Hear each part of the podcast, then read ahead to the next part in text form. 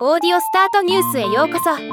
この番組はロボットスタートによる音声広告やポッドキャストなど音声業界の最新情報をお伝えする番組です。Amazon オーディブルが2023年8月30日より尾形真理子さんの著書「試着室で思い出したら本気の恋だと思う」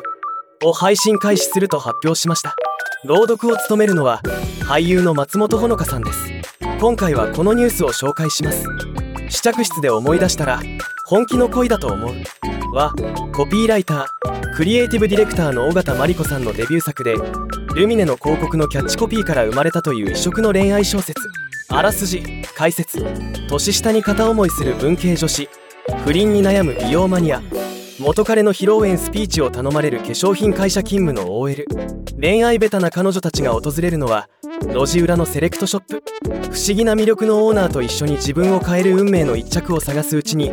誰もが強がりや諦めを捨て素直な気持ちと向き合っていく。あなたといたいと一人で平気を言ったり来たりする女心を優しく励ましてくれる物語。今回朗読を担当した松本穂香さんは本の世界観や登場人物一人一人の性格や抱えている葛藤を声だけで演じ分ける難しさも感じつつ同時に新鮮な気持ちで楽しみながら朗読できました。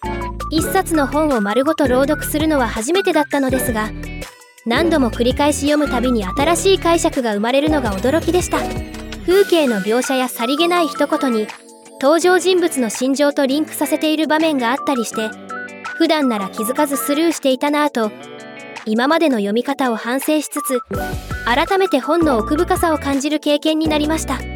とコメントしています。再生時間は4時間42分です。ではまた。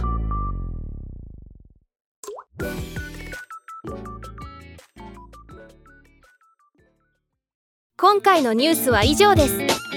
もっと詳しい情報を知りたい場合「オーディオスタートニュース」で検索してみてください。ではまたお会いしましょう。